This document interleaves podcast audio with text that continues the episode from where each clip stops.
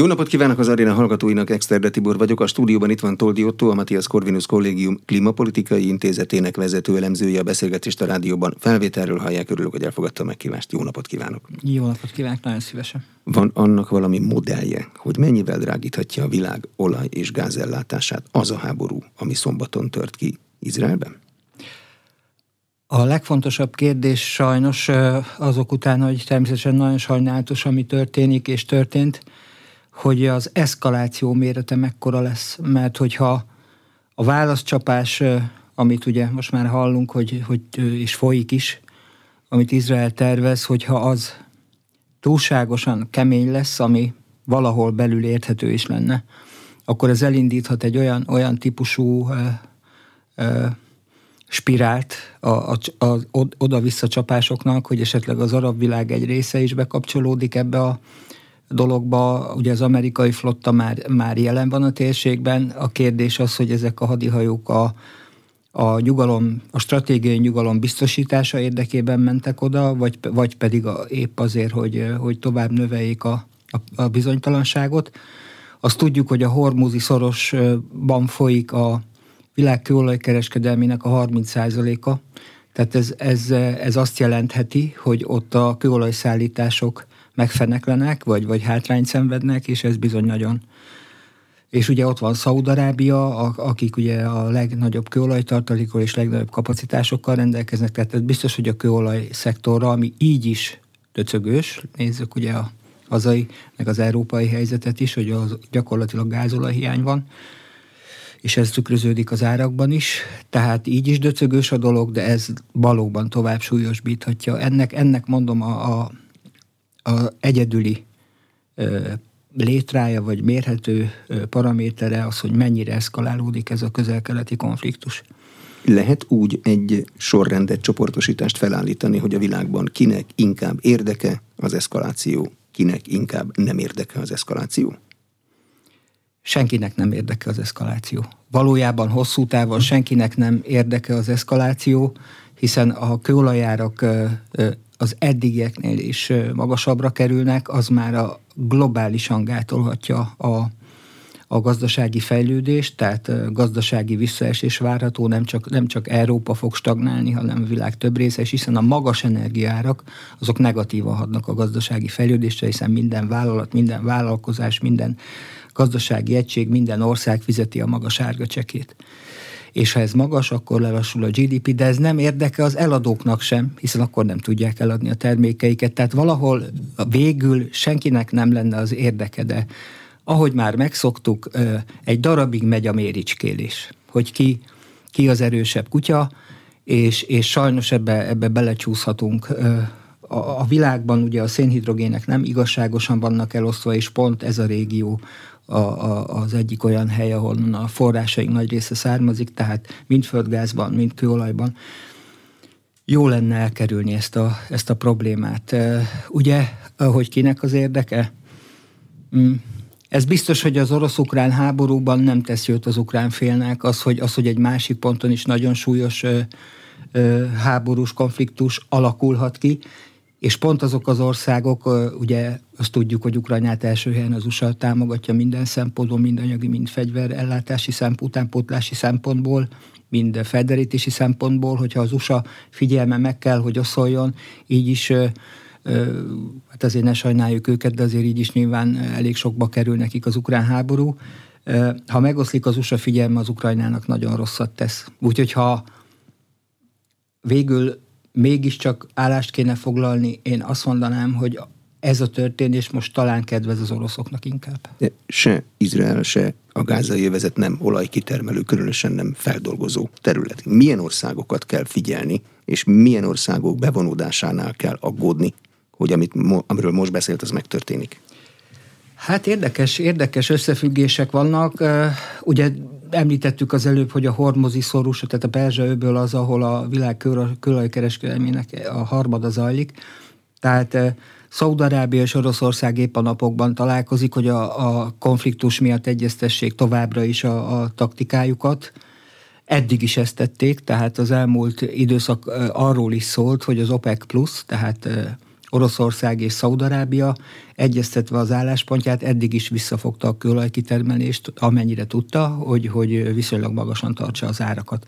Ez az egyeztetés tovább zajlik. Tehát Szaúd-Arábia rendelkezik a világon a legnagyobb kőolajkészletekkel, tehát, és ők támogatják nyilván a, a, a, az iszlám ügyet, hogy, hogy pontosan milyen szervezeteket, meg mennyire radikálisan, azt, azt nem lehet tudni.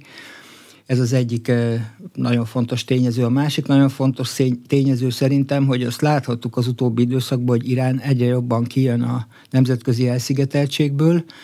Az utóbbi években két-háromszorosára nőtt a kőolaj kitermelése, ami az ENSZ által is jóváhagyott, de Amerika által kezdeményezett szankciók ellenére történik.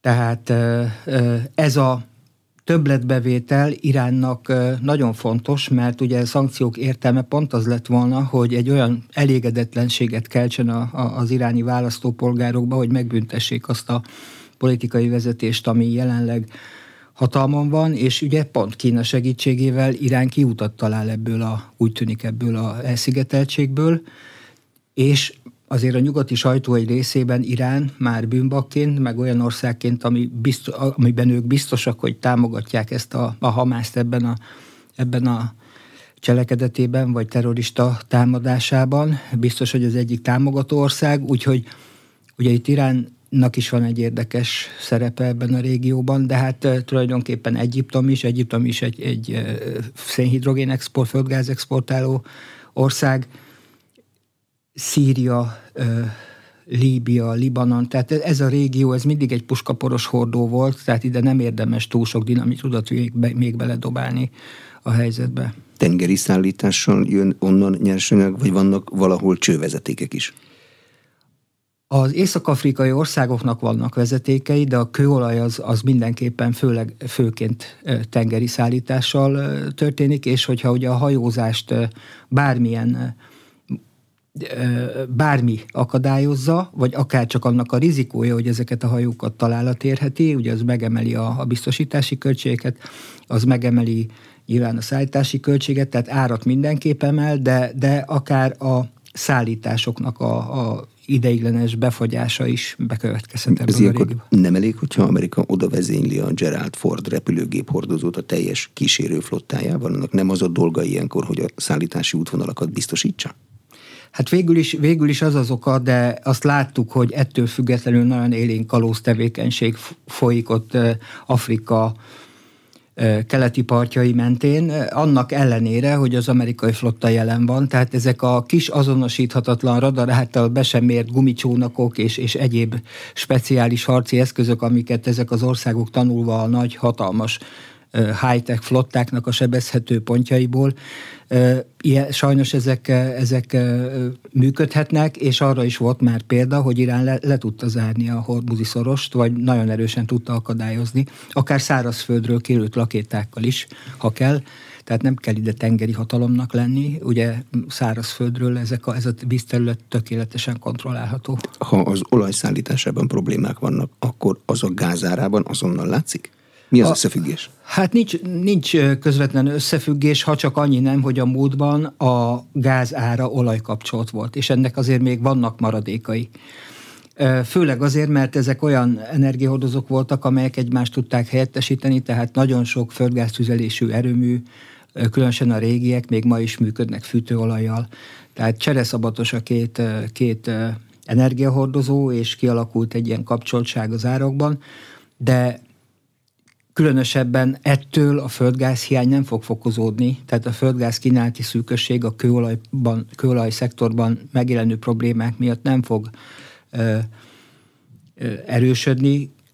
Ugye a földgáznál a tengeri szállítás kereskedelme, tengeri, tengeri kereskedelem a cseppfolyósított földgázon keresztül épp mostanában kezd kialakulni, a, éppen amiatt, mert az orosz vezetékes szállítások ugye lassan leállnak Európa felé, és egyre elterjedtebb a cseppfolyós földgázzal való kereskedés, ez éppen most alakul, így a tengeri szállítási útvonalak ezt, ezt azért annyira nem érintik, különösen azért, mert az el en gé más úton megy Ázsiába, nem tehát a, a Hormuzi-szoroson keresztül.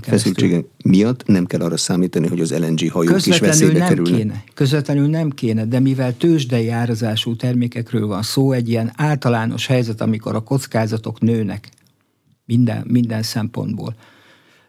Biztos, hogy ez önmagában is árfelhajtó hatású lehet. A tőzsdei árazásra bármilyen, akár Európai Uniós szabályozás képes hatással lenni, mondjuk egy nagyobb transzparencia biztosításával? Volt egy olyan megfigyelés, hogy a tavalyi nagy kilengéseket, azokat jelentős részben spekuláció okozta, akkor is, hogyha a tőzsdének elemi része a spekuláció, de talán túlzott spekuláció.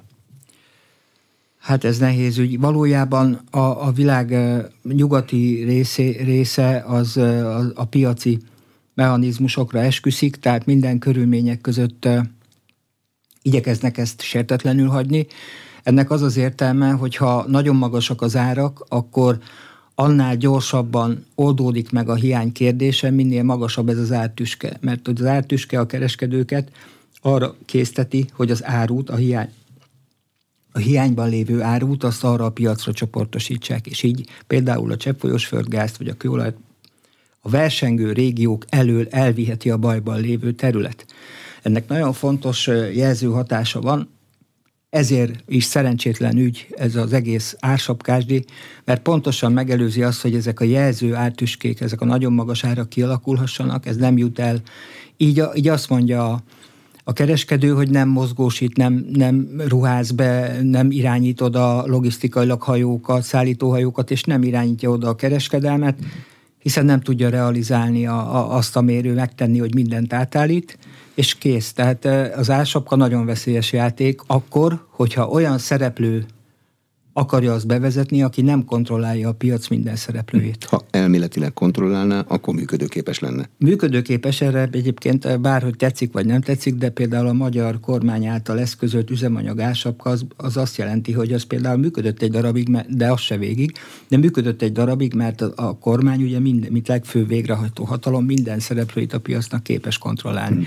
Na ez akkor nem igaz, ha az Európai Unió azt kitalálja, hogy ő ársapkát vezet be, mert ő csak egy vevő, és akkor az eladó pedig azt mondja neki, hogy szervusz. Nagy árkiugrásoknál nem lehet felfüggeszteni a kereskedést mondjuk a gázzal. És hát akkor honnan lesz gáz? Tehát gáz azon a napon is kell, amikor én azt gondolom, hogy majd felfüggesztem. Tehát nem, nem. Tehát uh, itt a folyamatos ellátás a cél. Uh, ugye abból nem szabad kiindulni, hogy, hogy mondjuk például uh, a sajtóban most ugye hosszú idő óta téma, hogy milyen magas az európai földgáz tárolókapacitások feltöltöttségi szintje, mert ez a legtöbb európai országban nem több, mint az éves szükséglet tizenöt-húsz-huszonöt százaléka ez a tárolókapacitás. És kisegíti az országokat, de nem oldja meg a problémát. Ugye Magyarország pár másik, például Szlovákia is, azt hiszem, meg Ausztria is ugyanebbe a cipőbe jár, hogy nálunk a tárolókapacitások aránya sokkal nagyobb, mint az európai átlag. Nálunk ugye hatvanöt százalékát az éves szükségletnek be tudjuk tárolni. Nálunk ez, ez megoldás, ez egy komoly megoldás. Hogyha ide kalkuláljuk, hogy körülbelül tizenhat százalékát a magyar szükségletnek hazai földgázzal is ki tudjuk elégíteni, és plusz még hatvanöt százalék ott van a tárolókban, ez azért egy nagyon komoly ellátásbiztonsági tényező. Úgyhogy na ezzel ezt nem mondhatja magáról a legtöbb Európai Uniós tagország. Csináltak egy szakmai elemzést nem olyan nagyon rég, ami arról szólt, hogy a nagyon hideg tizenhat-tizenhetes telet is beleszámítva, hogy fogjuk kibírni huszonhárom-huszonnégy telet, és azt írják a végén, levezetés után, hogy simán ki fogjuk bírni. Igen, Magyarország éppen azért áll jó, jól ebből a szempontból, amit az előbb említettem, hogy kimagaslóan nagy a tárolói kapacitásunk, és az csak békeidőben próbál kereskedelmi alapon működni, amúgy az államnak, a kormánynak komoly hatása van arra, hogy hogy működjön. Tehát ilyen helyzetben, ilyen háborús helyzetben, amikor első helyen van az ellátásbiztonság szavatolása, akkor, akkor ez egy nagyon fontos faktor. Ugye a kereskedelmi, kifejezetten kereskedelmi célból működő tárolóknál azért fölmerül az a helyzet, hogy ők nem vesznek akkor gázt, nem tárolnak be, amikor azt drágának tartják, ha úgy látják, hogy nem tudják azt haszonnal értékesíteni. Itt ugye nem az ellátásbiztonság van első helyen, és nehéz őket. És, és ugye amikor arról van szó, hogy gáz kéne a rendszerbe pumpálni, akkor is kivárják azt a pillanatot, amikor a lehető legmagasabb árat kérhetik. Itt a saját zsírjukra gazdálkodnak. Így van, ez, ez érthető is, de minden országban, ez is rá, rávilágított a helyzet arra, hogy minden országban szükséges olyan stratégiai tárolókapacitás, ami nem kereskedelmi alapon működik feltétlenül, ha baj van. Tehát mm. akkor képes bepótolni a ellátásba, akkor is, ha nem éri meg neki. Ha egy országnak, mint mondjuk Magyarországnak van megfelelő tárolókapacitása, az minden esetben a miénk, nem mondhatja más uniós tag, hogy nagyon fázunk, lálatok, sok van, adjatok. Van, van ilyen szolidaritás az Európai Unióban, van szolidaritási rendelet is egyébként. Magyarország ezen az alapon már Szerbiát, és, Szerbiát is és Szlovéniát is kisegít, Szerbiát és Szlovákiát is kisegítette a saját nagytároló kapacitásával, akkor, amikor ugye kétezer-kilencben már volt egy ilyen ukrán-orosz gázvita, amikor az oroszok a végén, de kilenc év vita után, tehát kilenc év vita után, nem egyből ez volt a lépés, az oroszok elzárták tíz napra a testvériségvezetéket, és akkor Európa nagyon megijedt, de az oroszok se örültek, hogy ezt kellett tenni. És sok ország akkor erre nem volt fölkészülve, és például Szlovákiát és Szerbiát is mi segítettük ki akkor ellátásbiztonsági okból. Tehát van ilyen, van ilyen, ez természetesen elvárható, de nem szabad, tehát azért itt azért meg kell húzni egy határt, mert azok az országok, akik tudják, hogy probléma lehet, de olyan döntésekhez asszisztálnak, amivel az, a saját ellátásukat és az Európai Unió ellátását nehezítik, tehát szankciókat hoznak, ásapkákat hoznak, stb., akkor azért legyen ebben felelősségük, hogy problémáik lesznek emiatt. Hm. Tehát azért ez, ez a szolidaritás azért nem egy, egy végtelenített potméter, ami tekerhető bármeddig, hanem aki saját hibájából keveredik bajba, azért valahol ezt, ezt, ezt, ezt és utána kritizálja azt az országot, aki nem ment bele ebbe a, a, a, ebbe a játékba, az azért egy picit megüthetné a bokáját, ezt csak úgy halkan mondom. Tehát aki, aki tudja, hogy mi lesz a következménye, hogyha úgy dönt, hogy, hogy, hogy feltétlen nélkül támogatja a szankciókat, akkor valahol az, az érezze a, a, ennek a döntésének a súlyát. Otthon érezze. Otthon, otthon. Mennyire szabotázsálóak az európai ellátórendszerek? Az északi áramlattól tudunk, de nem tudjuk pontosan, ki csinálta. A legutóbbi hírek szerint a finn-ész gázvezetéket érte egy, nem tudjuk, hogy támadás-e. Minden esetre megsérült, és tizenhárom százalékkal emelkedett a briteknél az ár. Mennyire szabotázsálóak ezek a rendszerek? Az biztos, hogy a nemzetbiztonsági szolgálatok folyamatosan próbálnak ö, felügyeletet tartani. Biztos, hogy, hogy például azt tudjuk, hogy a török áramlatot ö, több ország titkos szolgálata próbálja védeni. Többek közt első helyen nyilván az oroszok, de minden, minden egyes szekciónak megvan a maga gazdája.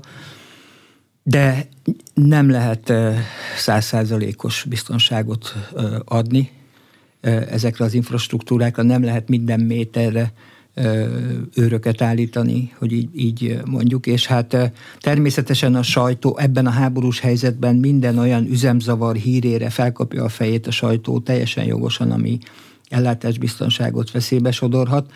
Ezekre a háború előtt lehet, hogy oda se figyelt volna senki, mert egyszerűen ezek a meghibásodások előfordulnak, és akkor kijavítják őket. Tehát itt például ennek a Finnországot, Észtország gal összekötő vezeték már ki van javítva, nem volt az a sérülés olyan, olyan nagyméretű, és a szállítás meg folyamatos, mert most el en gé formájába kapja Észtország és a Baltikum, Finnország felül a norvég gázt egyébként.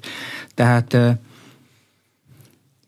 a, a, a, hogy mondjam, a probléma ki van javítva, itt azért, itt azért csak annyit zárójelben megegyeznék, hogy a baltikumi országok általában a háború elejétől kezdve a héják között szerepeltek, akik, nagy, akik már sokkal előrébb szaladtak, és már mindenre szankciót vezettek volna be, és élen jártak abba, hogy Oroszország, Oroszországot ugye ki kell minél hamarabb vé, véreztetni. Tehát, tehát mit tudom én, tehát, tehát ők, ők ilyen kis háborúpártiak voltak Lengyelországgal együtt azonnal, és kétezer-huszonkettő áprilisának az elején ők már kijelentették, hogy nincs szükségük többé orosz gázra, és akkor kiépült egy olyan ellátórendszer, ami Lengyelország felől már a baltikumi vezetéken keresztül norvég vezetékes gázt vitt a baltikumi országokba, Lettország, Litvánia, Észtország, és ugyanígy Finnország felől is norvég gázt.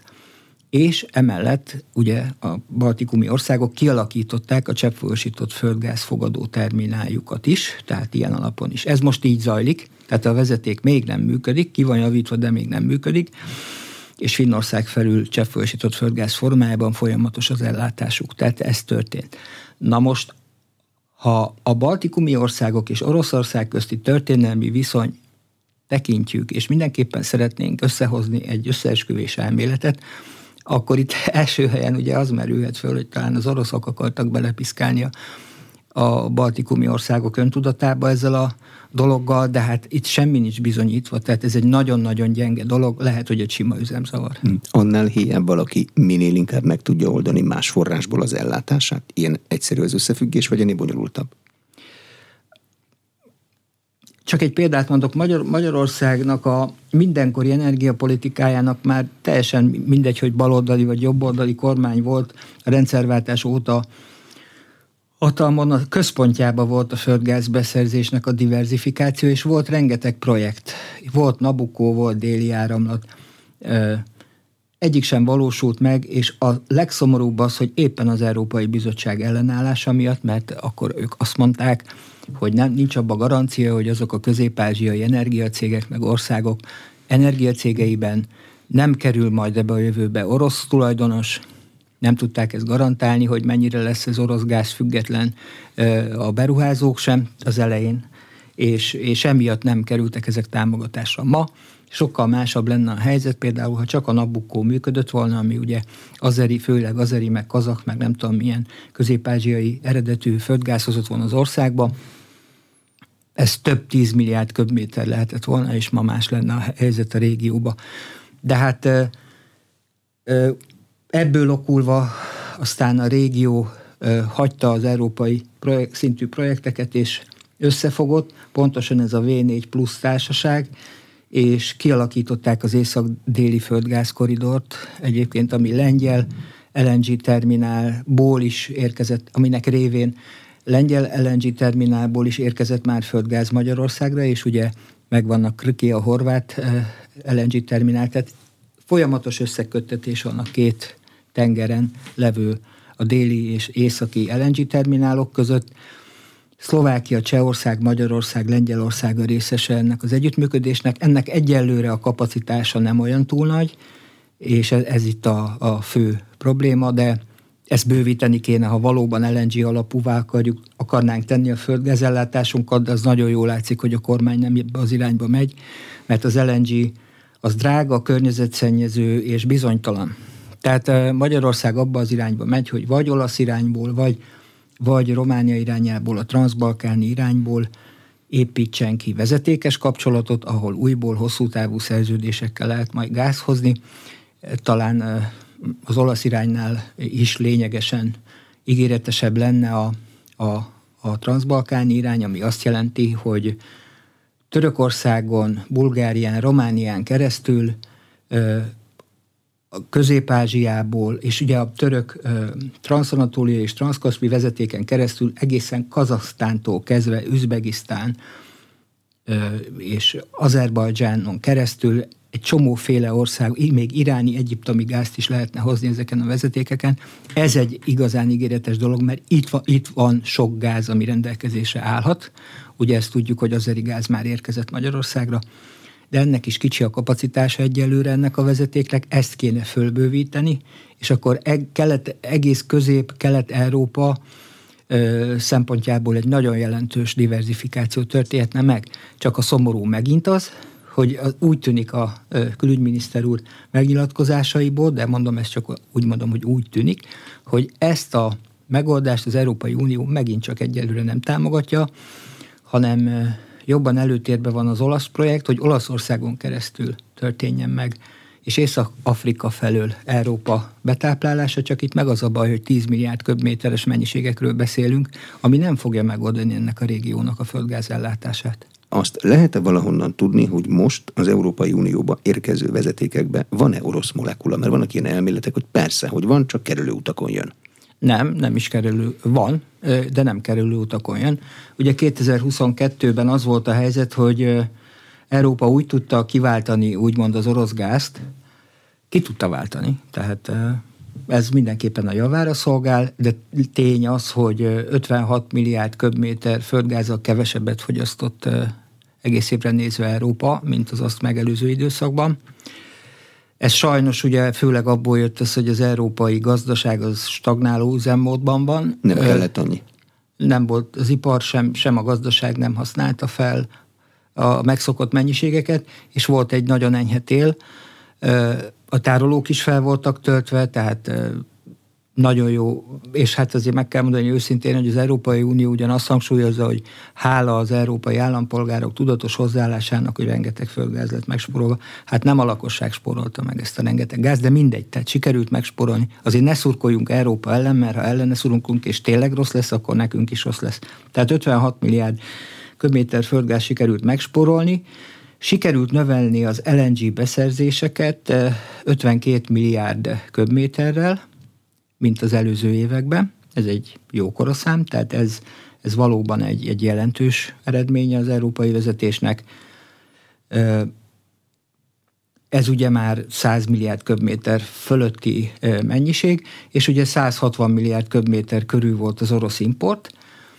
Itt már elértük a százat a spórolással, meg a plusz el en gével, és akkor a maradék hatvan milliárd köbméter pedig orosz földgáz volt, ami a testvériség vezeték maradékán még részben működött kétezer-huszonkettő egy részében a Északi Áramlat egy, és a Jamal vezeték azt hiszem már nem, de a lényeg az, hogy hatvanöt milliárd köbméter orosz gáz is érkezett vezetéken az Európai Unióba. kétezer-huszonháromra tekintve körülbelül tizenkét milliárd köbméter orosz gáz érkezett be eddig vezetéken, a török áramlaton kívül, tehát a testvériségen keresztül, egész évre vetítve ez körülbelül olyan huszonöt milliárd köbméter lesz, tehát messze nem lesz hatvanöt milliárd, ez, ez már negyven milliárd köbméter a különbség.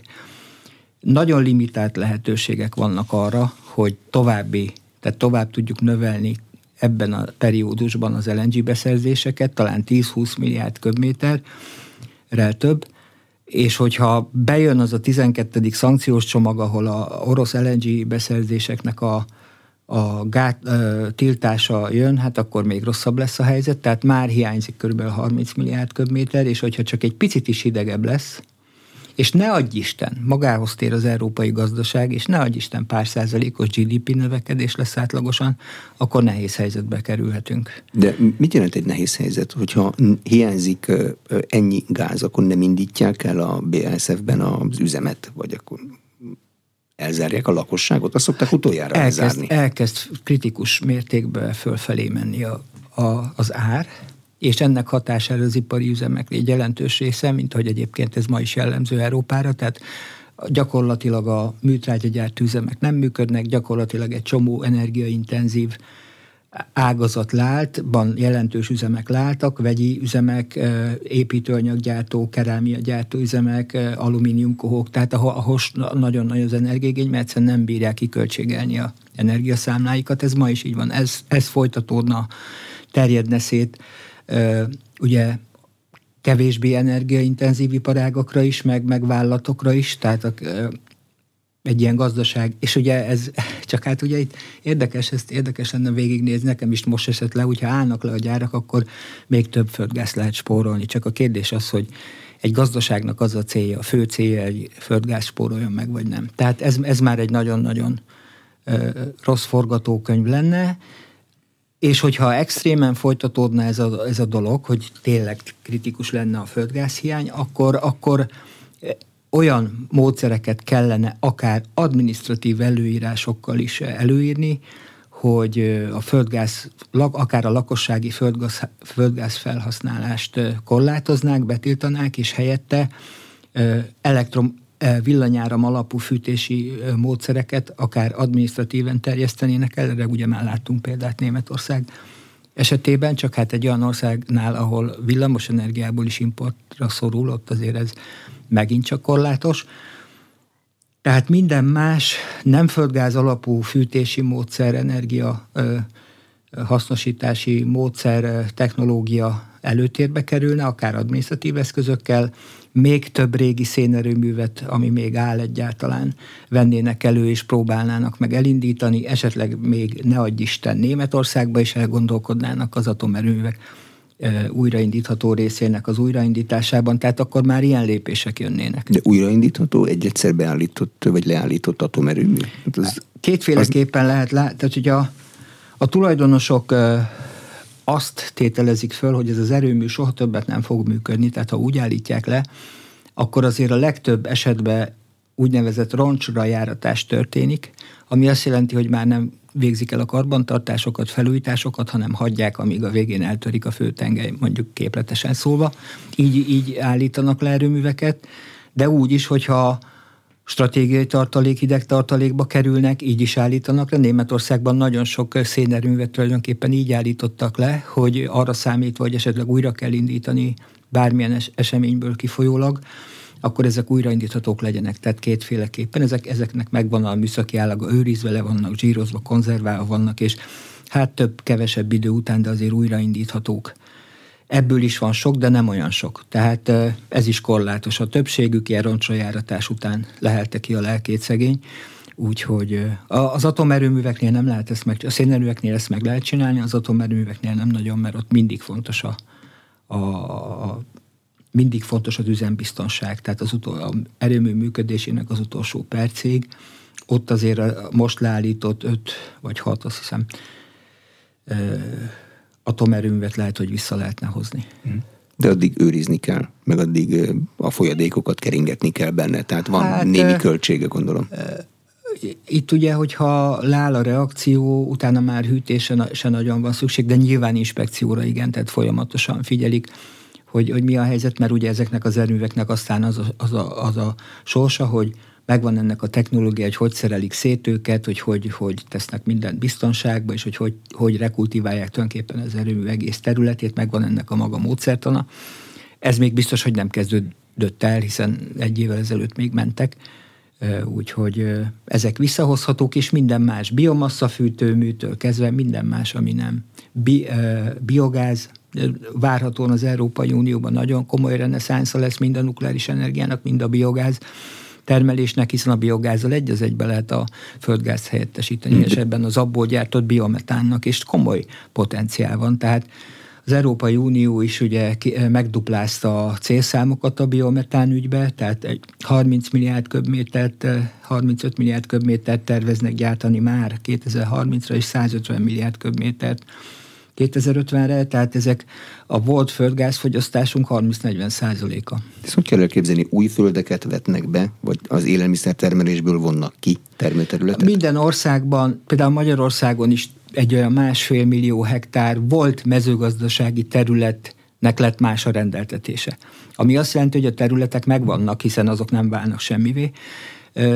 Meg kell nézni, hogy ebből mennyi vonható be ilyen ipari energianövénytermesztésre, ilyen célra. Ugye ma már csak megfelelő növényeknek a termesztésével is, energianövények termesztésével is lehet biogáz gyártani, nem kell ehhez föltétlenül állati hiktrágya és állati hulladékok, úgyhogy nagyon tervezetten lehet ebbe az irányba haladni, hogyha valahol ki tudják találni a jó modellt, hogy hogy működhet a, a biometán termelés, akkor ez egy komoly részét kiválthatja a például a földgáz szükségletünknek. Magyarországnak kifejezetten nagyon jó potenciálja van.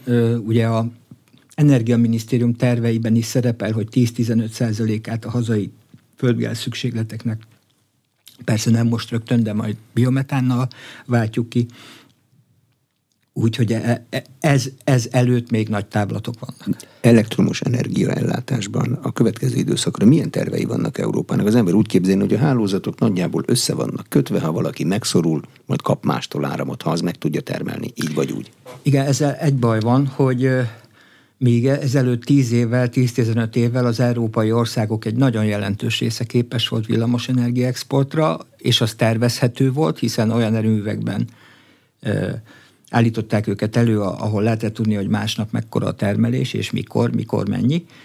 Ezért ugye ez, ahogy előregedett a hagyományos erőműpark Európában, és utána jöttek az időjárás függő, megújuló források által termelt villamosenergia, Ez az exportképesség, ami jellemző volt Európa legtöbb, Nyugat-Európa legtöbb országára, az eltűnt. Ma már Németország szinte többet, Németország egy nagy exportőr volt. A legnagyobb villamosenergia exportőrök közé tartozott, de Lengyelország is. Ma, ma már egy, mind a két országban inkább az import a jellemző. És sajnos volt egy ilyen átrendeződés az európai országnál, ahogy kiöregedtek a fosszilis erőművek, az exportképesség egyre jobban gyengült, és ma már pár országban, szinte Európában, a, akik képesek exportra. Hát ugye Franciák sajnos... nyilván tudják, hát mert tudják, Francia, hogy az atomenergia mennyit termel. Franciaország az egyik legnagyobb exportáló, jellemző módon a hatalmas atomerőmű flottája miatt, és olcsón, olcsón termeli a, az áramot. A francia gazdaság valószínűleg azért bírja még a lépést tartani a némettel, vagy tartotta a múltban, mert fele annyit fizetett a villamos energiáért, mint a, a német ipar. De például a, a cseh villamosenergia export is jellemző, ott, ahol ugye a villamosenergia szükséglet ötven százaléka még széntüzelés erőművekből jön. A Balkán is nagyon erős exportpozíciót vett föl. Érdekes módon ott is, ott is a szenes erőművek dominálnak az exportban. Tehát a hagyományos erőművekkel bíró országok, ahol még ez vannak túlsóban, azok jellemzően exportálnak, a, villamo- a megújulósok pedig egyszer kényszer exportálnak, egyszer kényszer importálnak negatív áron, tehát ezért az áramért azt fizet, aki gyártotta. Tehát ilyen nagy biznisz lett belőle. Úgyhogy ez bizony nem növeli az ellátásbiztonságot, és Európa afelé halad, hogy már nincs úgy, hogy jó, nekem most kevés van, de kérek. Nincs honnan kérni, különösen nincs energiaválság idején, és különösen nincs háború elején. Ilyenkor az országok csak arra számíthatnak, azokra az erőművekre és azokra a forrásokra, amit a saját területén belül, saját kormányuk hatáskörébe van. Ezt ugye megmutatta minden energiaválság, vagy, vagy akár időjárás miatti havária, ez volt ugye kétezer-tizenhat tizenhét tele, amikor olyan extrém hideg volt, hogy még a szénerőművekbe is lefagyott a szén. Légkalapácsokkal sem sikerült föl, föltörni, ilyen mínusz húsz fok alatti hőmérsékletek Európa szerte. És hát nem beszélve arról, hogy mennyi jég fagyott rá a szélkerekekre, lapátjaira, meg, meg, meg a napelemekre, tehát semmi nem működött, és akkor az exportra képes országok is megtagadták az exportot, mert a saját ellátásbiztonságot igyekeztek föntartani. Tehát ez egy nagy lecke, ez ma, ma is igaz, ez bármelyik mai krízis helyzetben ugyanígy lenne. De mi történik, hogyha nincs ellátásbiztonság? Esik a frekvencia otthon, szétesik a hűtő, meg tönkre megy a televízió? Vagy én leszek az utolsó, mint fogyasztó, hát aki ezt akkor az, nincs meg a megfelelő frekvencia, nincs meg a megfelelő feszültség, áramerősség, tehát ilyenkor lekapcsol a rendszer magától, az ember be sem tud kapaszkodni, mert, mert ilyenre már volt példa nemrégi, nemrégi, tehát azt hiszem egy évvel ezelőtt volt olyan, hogy Európának a szinte ketté szakadt, mert Horvát, pont a horvát-magyar határon volt az, hogy a dél felé lált a, a, a történet a dél-európai részen, és mi még épp azon a határon voltunk, hogy nem történt probléma. Ez annak az eredménye, hogy nincs fölös kapacitás, nincsenek tartalékok. Senki nem tartja már a pénzét abba, hogy ennek tartalékba tartott erőművek. Mint hogy senki nem termel ma már úgy, tehát azért van ez a közúti, elnézés, egy kicsit távoli a példa, de azért van ez a hatalmas mennyiségű közúti áruforrazás, mert senki nem tart fönt raktárakat, hogy abba tartsa a pénzét, hogy ott raktározzon árukat, hogy mindig legyen. A vasúti szállítás addig tudott megfelelni az igényeknek, amíg raktárból a raktárba ment az áru, és akkor ment aztán házhoz, amikor kellett. Ma már nincsenek raktárak. Tehát küszöbig időre megy az áru. Egészen addig, amíg le nem zárják mondjuk egy Covid miatt a félvilágot, így mert van, akkor sehova nem megy az áru. Ugyanez igaz az energiaszektorra is, ott sem tart fönn, egyre kevesebb ország fönn, tart fönn megfelelő tartalékokat. Ezt mindenki tudja, és akik ezt jelzik, azok, azokra azt mondják, hogy kárognak és uhognak, itt mindig lesz, mindig lesz olcsó import, és ettől nem kell félni. De ez egy, ez egy, ez egy illúzió. Mi az oka a dízelhiánynak? Az is csak egy finomított termék, csak a toronyban máshol képződik. Volt dízelhiány akkor is, amikor benzinhiány nem. Hát kőolaj, a kőolajból lesz mind a kettő, tehát és kőolaj, a, kő, a hatodik szankció, Európai Unió szankció érintette azt hiszem a kőolaj, vezetékes orosz kőolaj behozatali tilalmát, és aztán pár hónapra rá életbe lépett, hogy a finomított termékeket sem lehet behozni. Ugye a kőolaj behozatali tilalom, az orosz kőolaj behozatali tilalma olyan nagyon nem érintette a, az Európai Uniót, mert a kőolaj szükséglet kb. húsz százaléka érkezett Oroszországból, ezt miután a kőolaj tengeri kereskedelme már régen megoldott, ezt lehetett pótolni. Bár most azt látjuk, hogy Oroszország és Szaúd-Arábia évek óta folyamatosan egyeztet a kitermelés mennyiségéről, hogy kicsit azért fölt, mindig magasan tartsák az árakat, épp annyira, hogy nekik megérje. Tehát látható, hogy azért ez sem teljesen szabad, de sokkal jobb a helyzet, mint a földgáz esetében. É, ú, most elfelejtettem mm. a kérdés hát, elejét. A dízelhiány, ja, amikor dízelhiány. Ugyanúgy keletkezik. Viszont a kőolajjal ellentétben Európa a dízelolaj szükségletének a kétharmadát vette Oroszországból. Tehát a napi egymillió hordós, másfél millió hordós szükségletéből egymillió hordót gázolajat Oroszországból vásárolt. De az már úgy jött be, hogy gázolaj. Az gázolajként jött be. E, és ugye a finomított termékekre is vonatkozik a szankció, ezért az orosz gázolaj közvetlenül nem jön be. Elmegy, megveszik az indiaiak e, a kőolajat, ott van óriási finomítói kapacitás, feldolgozzák, de nem csak India, egy csomó más ország. E, Ugye ez már régi példa, sok, sokszor én is fölhoztam, hogy Malajzia kétszer annyi dízelolajat ad el, mint amennyit termel. Tehát megindult ennek az egésznek a fekete kereskedelme, fekete ipara. Ugye látjuk azt, hogy ö, olyan ö, olajszállító tanker flotta alakult ki, amit már lese, ilyen árnyékflotta, ami, ami leselejtezett hajóknak a újból üzembe állításából hoztak létre, képes ezt a fekete kereskedéssel szállígatott gázolajat, meg kőolajat a világban ide-oda elvinni. Ahol úgy, többet hogy, fizetnek? Úgyhogy azonosíthatatlan identitású biztosító cégek biztosítják a szállítmányokat. Ebbe akkora pénz van, hogy, hogy kialakult egy fekete ipar.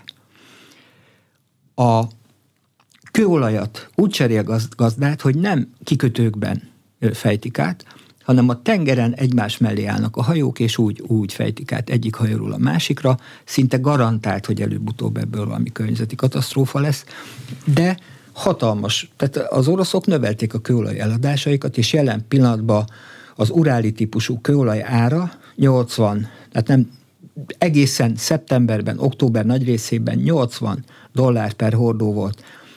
Ez azt jelenti, hogy hatvan dollár per hordó az európai ársapka. Tehát Európa, ha akarna, se tudna orosz kőolajat vásárolni jelen pillanatban a hatvanas ársapkájával. Tehát nem kell azzal fenyegetni, hogy aki ilyet vásárol, az majd külön szankciót fog adni, úgyse tudná. Így van, tehát a Bloomberg meg is írta egy elemző cikkében, a Bloomberg mondjuk nem arról híres, hogy a nemzetállamoknak és a oroszoknak a nagy barátja lenne, de ettől függetlenül megírták, hogy óriási öngól a, most már látszik az ársapka, ezt egyébként nagyon sokan megmondták már azelőtt is, mert ugye jelen pillanatban úgy veszik az orosz olajat, mint a cukrot, a világ más részén sokkal magasabb áron, az oroszoknak füle eszágában sincs hatvan dollár per hordóért eladni Európába. Gázárakkal, villanyáramárakkal, olajárakkal előremutatóan hogy lehet számolni, mivel kalkulálnak? Hát a, nagyon sok játék, nagyon sok szereplős ez az egyenlet, az az igazság. Itt nagyon nehéz bármit mondani, meg van a, a földgázárnak egy szezonális hullámzása is, ugye amikor megtörténik a betárolás, és sikerül a betárolási tervet megvalósítani, akkor általában alacsony az ár. Amikor elkezdődik a fűtési szezon, elkezd fölfelé menni, és a kérdés, hogy meddig megy föl, az pedig annak a függvénye, hogy mennyi, mennyi a kínálat, hogy mennyi áll rendelkezésre, mik a klímapredikciók, meg a fogyasztási predikciók. Sokféle számot lehet olvasni, so, so, például a abszolút optimista elemzések szerint egy rövid emelkedés után gyakorlatilag túlkínálat lesz a piacon, hát ez szerintem tényleg egy extrém, extré, egyfajta extrém forgatókönyv. Mások azt mondják, hogy szokásos módon fog emelkedni, e, mit tudom én, erről a harminc-negyven e, euró per megawattóráról fölmegy mondjuk a gázára olyan százra, és akkor ott tetőzik, és aztán szépen visszatér. de van, aki azt mondja, hogy lesz probléma, kicsit ugye a klímakutatók azt mondják, hogy meleg tél lesz, de azért annál hidegebb, mint a tavalyi. Ez már európai szinten tíz-tizenöt milliárd köbméter túlfogyasztás. Ha olyan extrém hideg lenne Európában, mint a kétezer-tizenhat-tizenhetes tél volt, ez európai szinten hideg volt az a tél, az negyven-ötven milliárd köbméter túlfogyasztást jelentene. Azt, azt, azt ötletem sincs, hogy honnan, hogy lehetne megoldani, ha ez így alakulna. Reméljük nem. Tehát ez minden tizenkettedik évbe következik be, tizenhat-tizenhéttől véglettel tizenkilenc. Nézzük a hülyeség, mert egy... egymás, egymás után ké, akár két év is lehet, aztán húsz hát évig igen. Semmi. Tehát oké, okay, tehát... mondtam egy nagy üres nullát. Tehát jó, de a... nézzük a magyar költségvetést, hogy milyen uh, kibot uh, energiatípusra mennyit tervezett be, és ez nagyjából ezeknek a modelleknek a figyelembevételével készül? Igen, tehát uh, mi is készítettünk egy ilyen elemzést, a magyar helyzetet néztünk meg ugyanilyen feltételek mellett, mint az e- saját magunk szintén a Klimapolitikai Intézet által készített európai elemzés. És ugye nálunk szintén a, negat, tehát a leghidegebb extremitás a kétezer-tizenhat-tizenhetes tél volt, és akkor az jött ki, hogy körülbelül olyan egy milliárd köbméterrel nőne meg a, a földgáz felhasználásunk. Abban az esetben, ha ilyen, ilyen hideg lenne a tél, ez olyan tíz-tizenkét százalékos fogyasztás növekedést jelentene. Ugye ez volt... Ugye nekünk az egész időszakra vannak adatsoraink az Energiahivataltól, és ugye ez jött ki, hogy ennyi ekkora ugrást eredményezett. Ugye már azért most, most nem teljesen ugyanaz a helyzet, mert ma jobbak a lakosságnak a, a jövedelmi viszonyai, ami szintén hatás, erős hatással van a földgázfogyasztásra, tehát többet engednek meg maguknak az emberek fogyasztás terén, ha van miből. Tehát plusz egy fokkal magasabbra tekerjük, amikor nem azt látjuk, hogy ő orbitális az ár. Viszont, lát... viszont van egy félelem, viszont van egy félelem, hogy, hogy mi lesz. Tehát az magyar emberek azért hajlamosak még mindig tartalékolni és visszafogni a fogyasztásukat, tehát ez is egy jó tulajdonságunk a módból. Úgyhogy nálunk olyan egy milliárd köbmétert jelentene. Ez a plusz fogyaszt, ez egy, ez egy ilyen hideg tél. Remélhetőleg semmilyen villamosenergia termelő egységünk nem esik ki, ugye a Mátrai erőmű megint kritikus, mert lefagy a szén, esetleg ugye P A K sem a leg, hogy mondjam, délcegebb korát éri, egy picit már öreg, lehetnek tervezett leállások, vagy, vagy felújítási szükségletek. A kérdés, hogy mennyi plusz földgázos, mert földgázzal lehet ezt pótolni, ugye most már földgázos erőművünk is több lesz, épülnek majd ezek az új földgáztüzelésű blokkok. Tehát a földgáztüzelésű erőművekből vannak tartalékaink is, vannak olyanok, amik jelen pillanatban tartaléküzemmódban vannak, hogy mennyi földgázos tartalékra lesz szükség, mert ugye az meg jelentősen megnövelheti a földgázfogyasztásunkat. Most ugye az erőművek olyan két-három milliárd köbméter földgáz fogyasztanak évente, ez, ez is megnőhet. De ezek olyan erőművek, amilyen tartalék, vagy kiegyenlítő erőművek, vagy ezek stabilan termelnek? A földgázosok. Tehát vannak köztük olyan, olyan tartalékok, amik, amik azért a, a, az idejük nagy részében úgymond fölfüggesztett termeléssel vannak, ezek tartalékot képeznek, vannak olyanok, amik úgy vesznek részt, hogy kiegyenlítenek, és vannak olyanok, amik menetrendet követnek. Ugye ezekkel az erőművekkel lehet a napi fogyasztásnak a görbét, meg a megújulókat kiegyensúlyozni. Tehát a lényeg az, hogy ez mennyire növelheti meg a földgázfogyasztásunkat, de ez, ez, ez kevesebb, mint a lakossági növekedés ilyen esetben. Tehát ez kezelhető magyar viszonyok közt. Ugye ne felejtsük el, hogy a, a tárolói kapacitásunk az ország hatvanöt fogyasztásának, az éves fogyasztásának a hatvanöt százalékát tudják biztosítani, és azért van saját kitermelésünk is, amire megint csak számíthatunk ebben az esetben, ami tizenöt-tizenhat százalék, tehát egy Egy jó nyolc milliárd köbméter rendelkezésre áll a tároló és a hazai termelésből, és még két milliárd köbméter az, ami hibázik, annyit kell tudnunk szerezni. Nem mindegy, milyen áron. De nem mindegy, hogy milyen áron, így van. Köszönöm szépen. Az elmúlt egy órában Toldi Ottó, a Mathias Corvinus Collegium Klimapolitikai Intézetének vezető elemzője volt, az Inforádió arénájának vendége. A műsor elkészítésében Király István Dániel felelős szerkesztő és Módos Márton főszerkesztő vett részt. Köszönöm a figyelmet, Exterde Tibor vagyok.